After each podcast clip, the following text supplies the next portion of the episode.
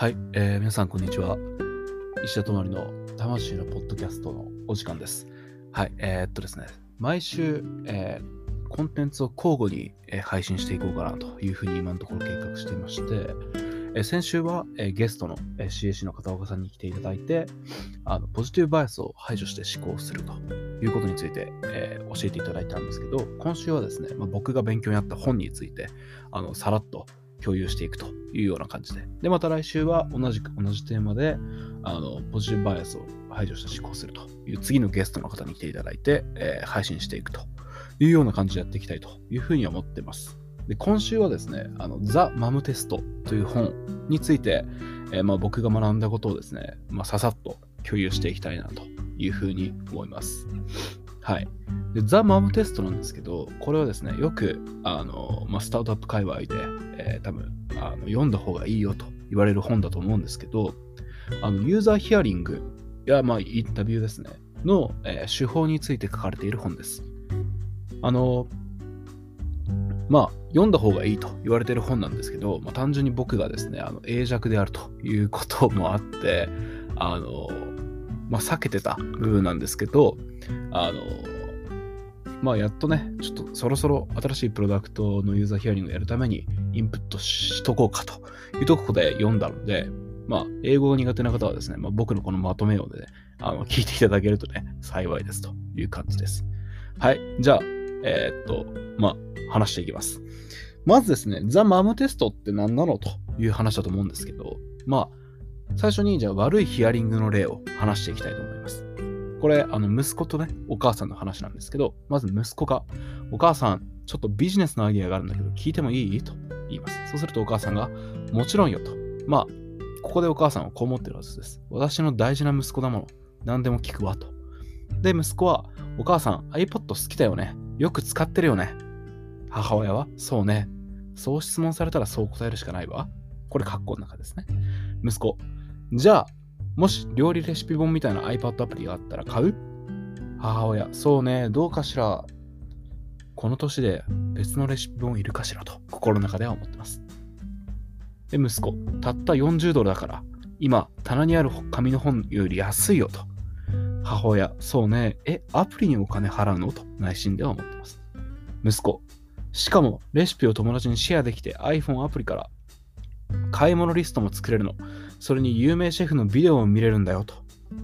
そうすると母親は、あら、それはいいわね。40ドルで ,40 ドルでそれなら安いわ。レシピや写真もあるのかしら。で、こっから心の声なんですけど、あんまり必要なさそうだけど、傷つけちゃ悪いし、興味あるように答えなきゃ。息子、うん、もちろんあるよ。ありがとうお母さん、愛してるよ。っていう感じで終わるのが、まあ、一般的な良くないヒアリングの例として、示されています。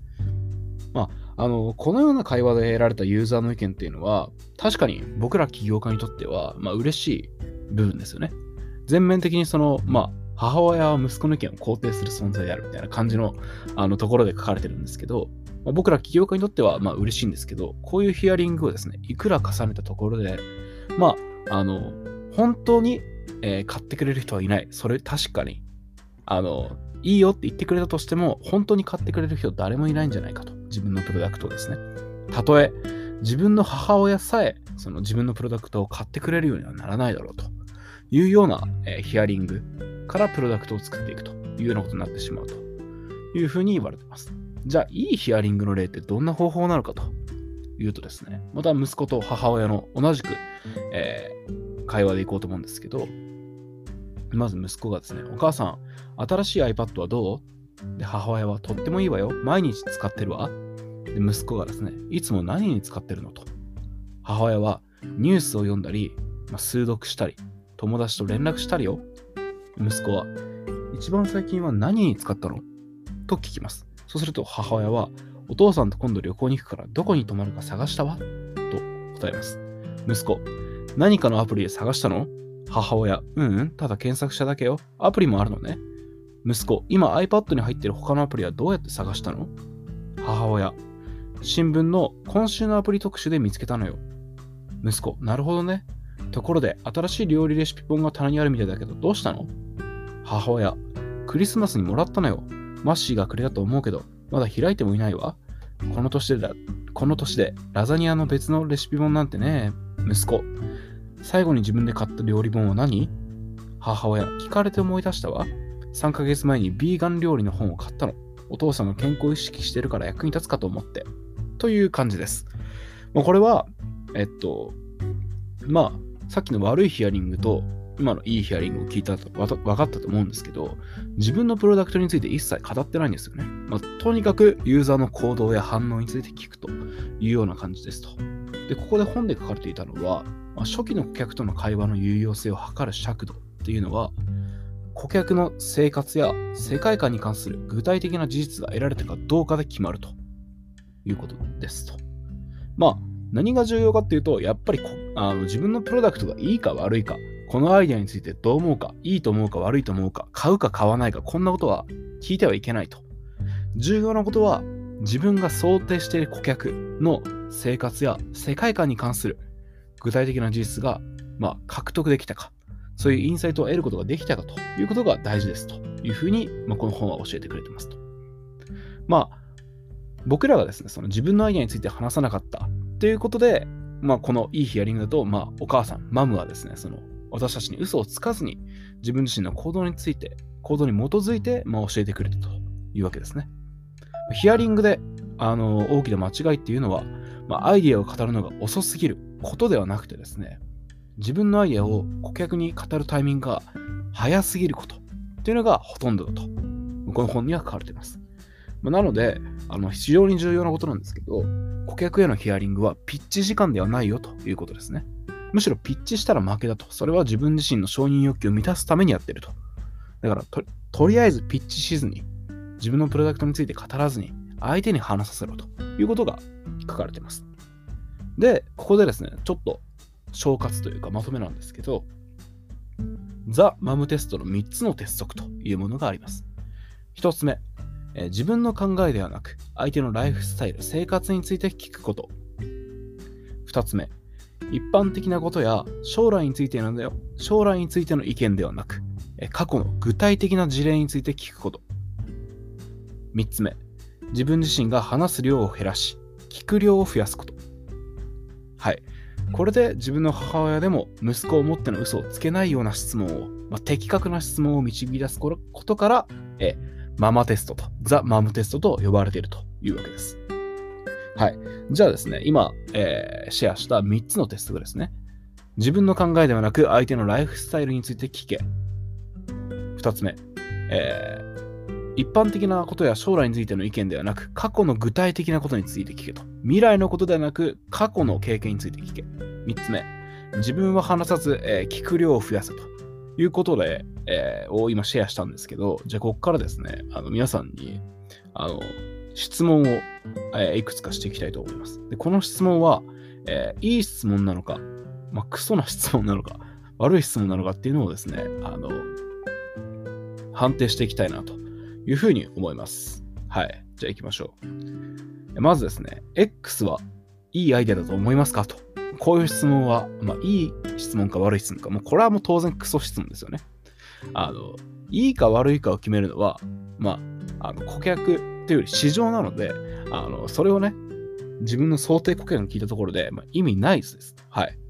で、既存のツールの不満点を集めた方が、まあ、全然いいですよと、その質問するくらいなら。現在のツール、既存代替手段でどこで損しているのか、もっといいものを買う予算はあるのか、っていうような事実ですね。とにかく事実ベースをもとに、まあ、いいアイデアかどうかを自分で判断しましょうと。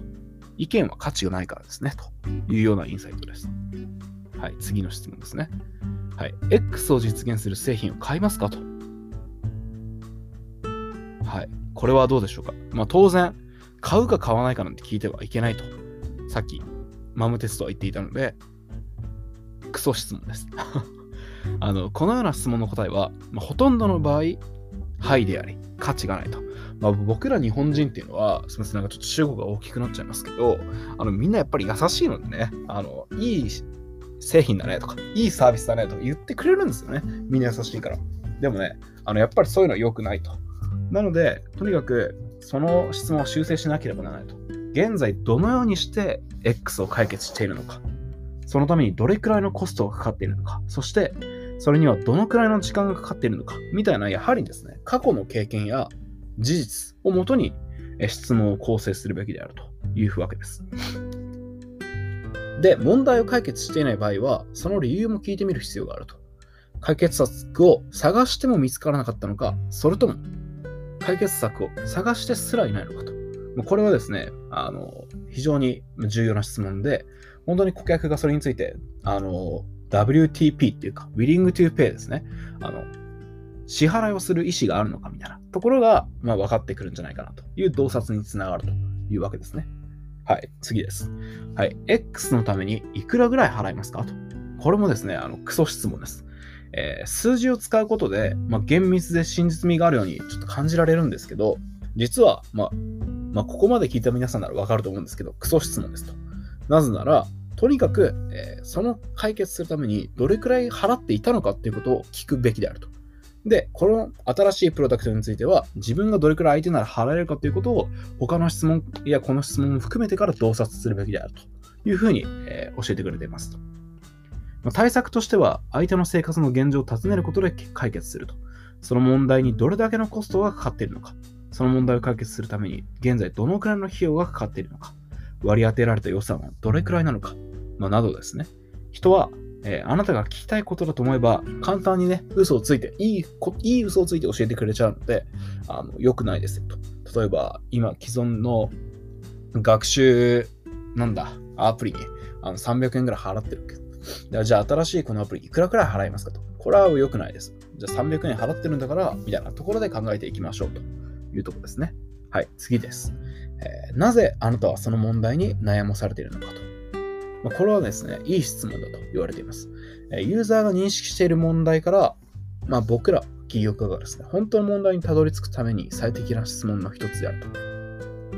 ここで得られた真実から、まあ、僕らっていうのは、あの本当の課題を洞察する必要があると。ま、だから表面的な回答を得るっていう意味では、まあ、あの、これだけだと意味ない質問なんですけど、ここからさらに深掘って自分自身で後々深掘っていくといい質問になるよねと。いうような質問です。はい。次ですね。あなたを悩まされあなたを悩ませているものが、え意味するところは何ですかと。これちょっと難しいんですけど、あのいい質問です。これはあのお金を払ってでも解決したい問題と、腹立たしいけど、どうにかした問題、どうにかしたい問題を区別する質問ですと。まあ、問題の中には大きなコストがかかるものも、まあ、当然あるあると。で、存在してみても実際には、まあ、腹立つけど問題にはならない程度の問題っていうのもあると。まあ、どれが問題なのかを見極めるってことは非常に重要で、そうすれば、えっとまあ、先ほどの質問も含めてですけど、あの価格設定の目安にもなるというわけですね。はい。で、まあ、これだんだんヒアリングしていくと、あのまあ、仮説を棄却することができるようになるわけなんですけど、まあ、これは実はね、自分たちが仮説で課題だと思っていた課題の中にはですね、実際には、その、まあ、同じくその、willing to pay するほどの問題ではない、課題ではないっていう真実が得られるっていうこともあるというわけですね。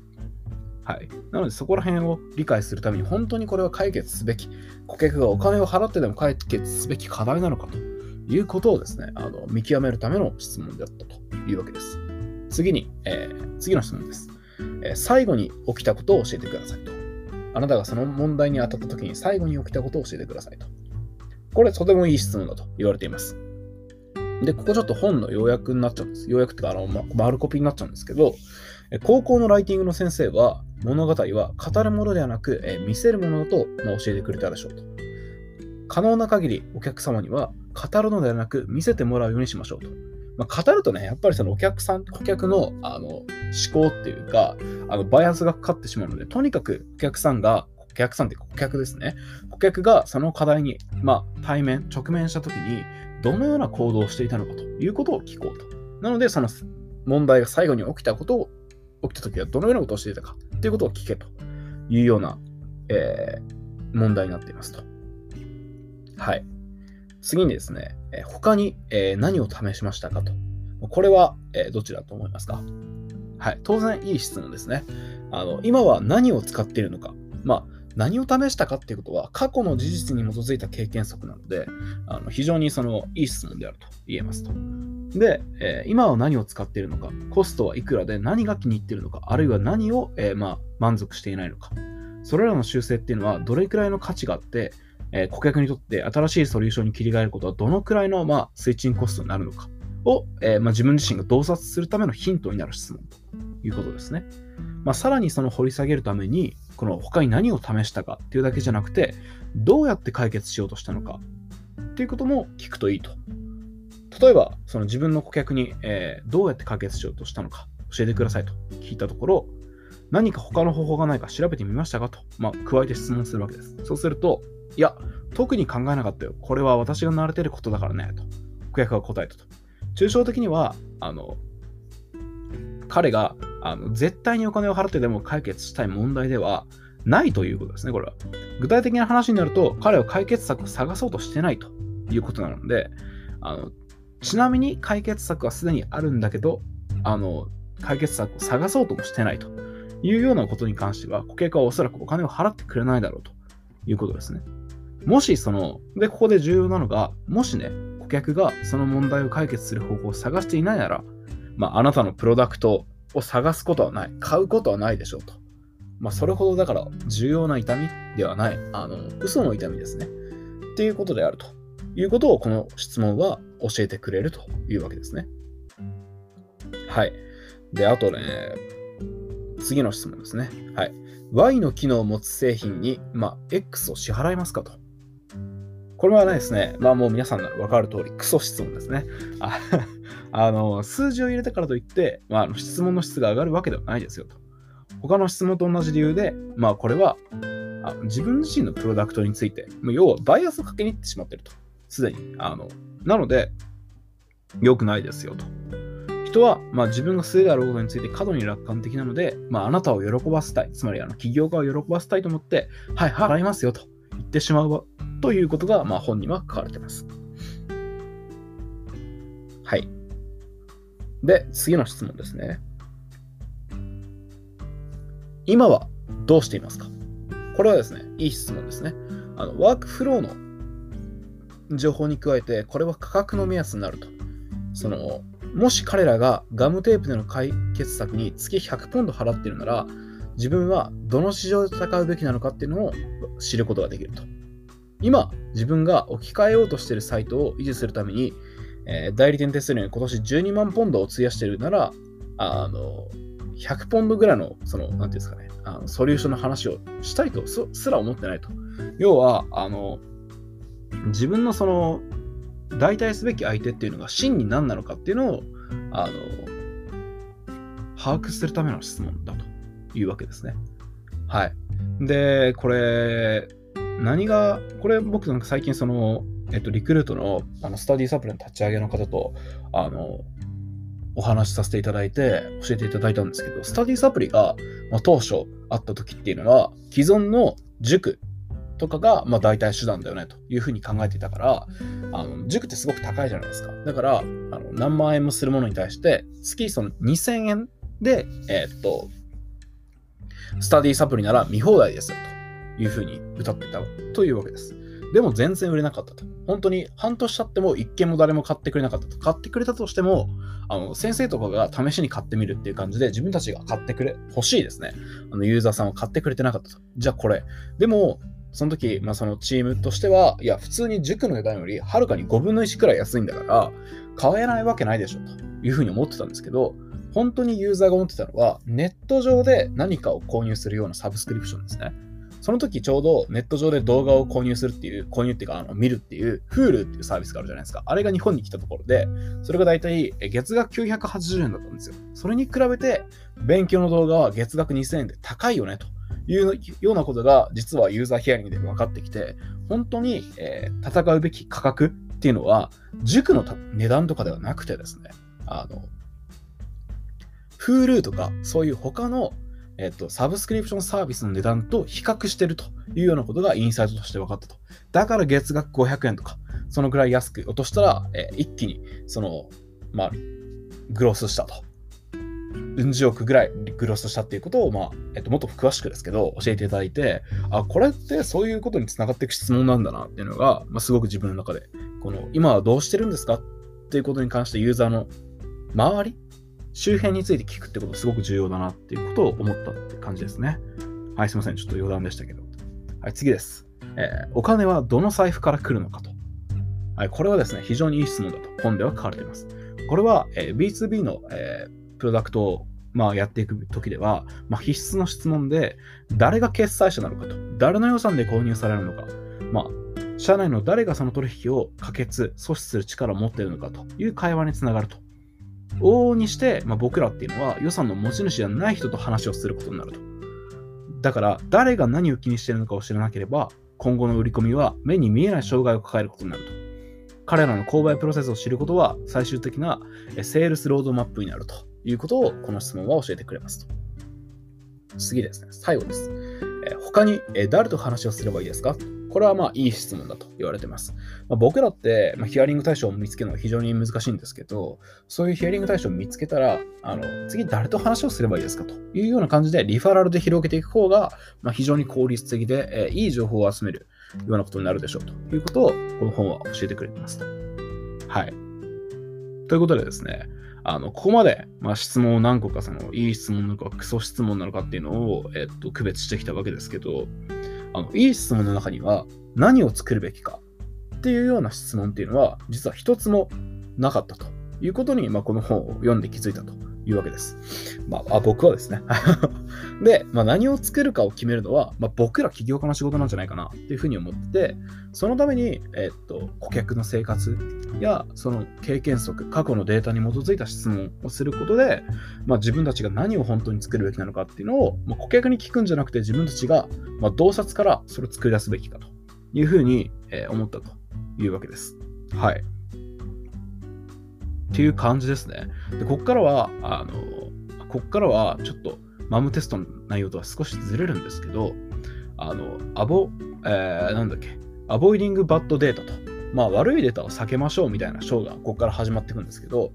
いくらそのヒアリングしてデータを集めたとしても、悪いデータによって意思決定をしていたら、まあいいプロダクトはできませんよねというような話がここから始まります。まあ僕らって実はその悪いデータによって正しくないのに自分が正しいと思う。まあポジティブバイアスですね。とか、アイデアが死んでないのに、ああ、もう終わったよと、諦めるというような偽の否定ですね。というような意思決定を往々にしてしてしまうよねと。でそういう時には、実はデータには3つの悪いパターンが存在する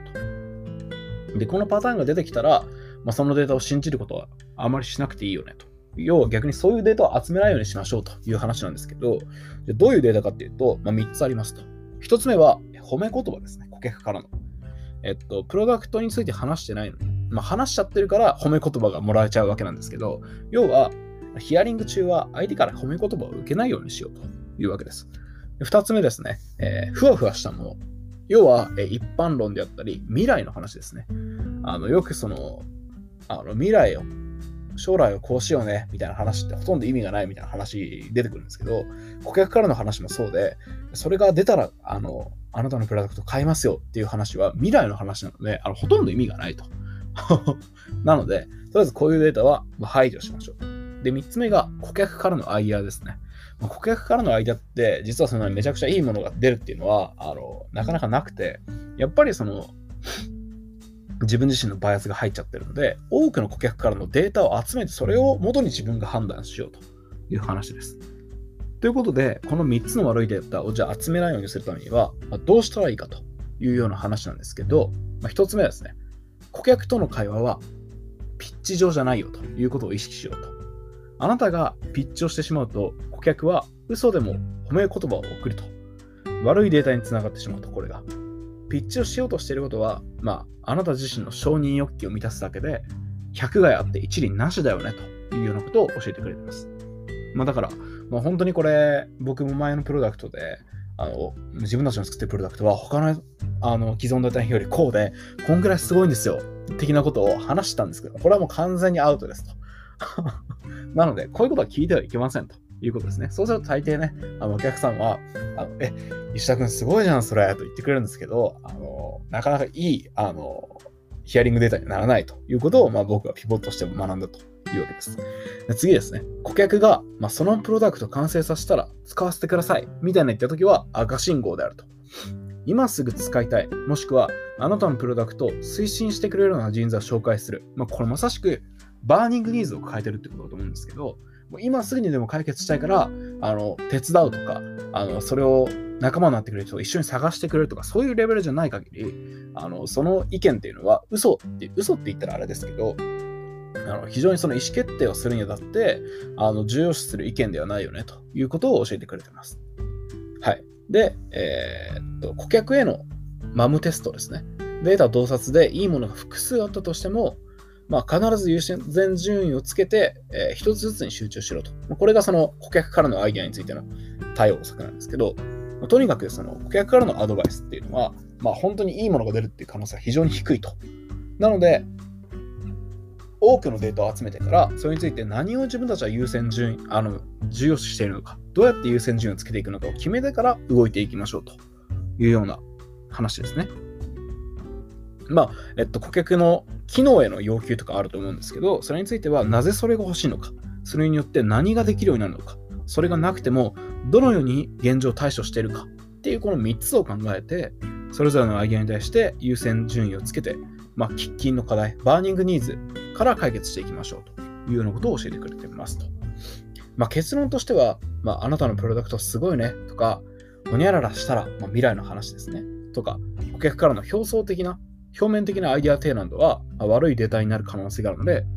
まあ、そのデータによってですね、ポジティブバイアス、まあ、またはネガティブバイアスですね、に陥っちゃうので、まあ、気をつけてやっていくべきであるというようなことが書かれていました。はい。というような感じでですね、あの25分、あの、僕は最初、えー、とこの本の紹介は、えー、10分でまとめますと言ったくせにですね、初回から2倍以上のね、あの25分、え、経過してますので、あのまあ、こんな感じだった内容だったんですけど、まあ、あのちょっとオーバーしすぎてしまったなというような今反省してるんですけど、っていう感じで、ザ・マームテストというような話は書いてありました。まあ、あの、すごく勉強になる本なので、あの、まあ、全部英語で書かれてるんですけど、まあ、DeepL とかもあるので、皆さんぜひですね、自分でこのポッドキャストを聞いて興味持ってくださった方はですね、あの、このザ・マムテストっていうのを、えー、読んでいただけるとですね、まあ、あのすごく勉強になるかなと。まあ、僕は勉強になったので思いました。はい。っていうような感じで、えっと、まあ、学習ですね。で、その本の紹介っていうのをやっていきたいなっていうふうに思います。次はですね、あの、ストーリーテリング with data と、あの、いうような、あの、めちゃくちゃ名著ですけど、これも英語なんですけど、っていうような本か、そうですね、他にちょっともう一個今読んでる本があるんですけど、そういうどっちかですね、あの、Think Smartly とか、そこら辺をですね、ちょっとね、今もう一回読み合わせてるので、あの、うん、それを共有できたらなというふうに思いますと。はい。ということで、えー、今日もですね、あの30分弱、えー、聞いていただき、えー、本当にありがとうございました。えー、ザ・マウテストのあのについての質問とか、なんか要望とか、あと他にですね、あのゲストとして来たいよという、まあ嬉しい提案とか、そういう提案とかはですね、ぜひぜひ、あの、ツイッター上で、ハッシュタグ、たまキャストいうようなハッシュタグをつけて、え、投稿していただけると、え、非常に嬉しいです。また聞いたよというようなあのメッセージやダイレクトメッセージや、えーと、リプもすごく嬉しいので、えー、どしどし待ってますという感じです。はい。それでは皆さん、えー、ありがとうございました。thank you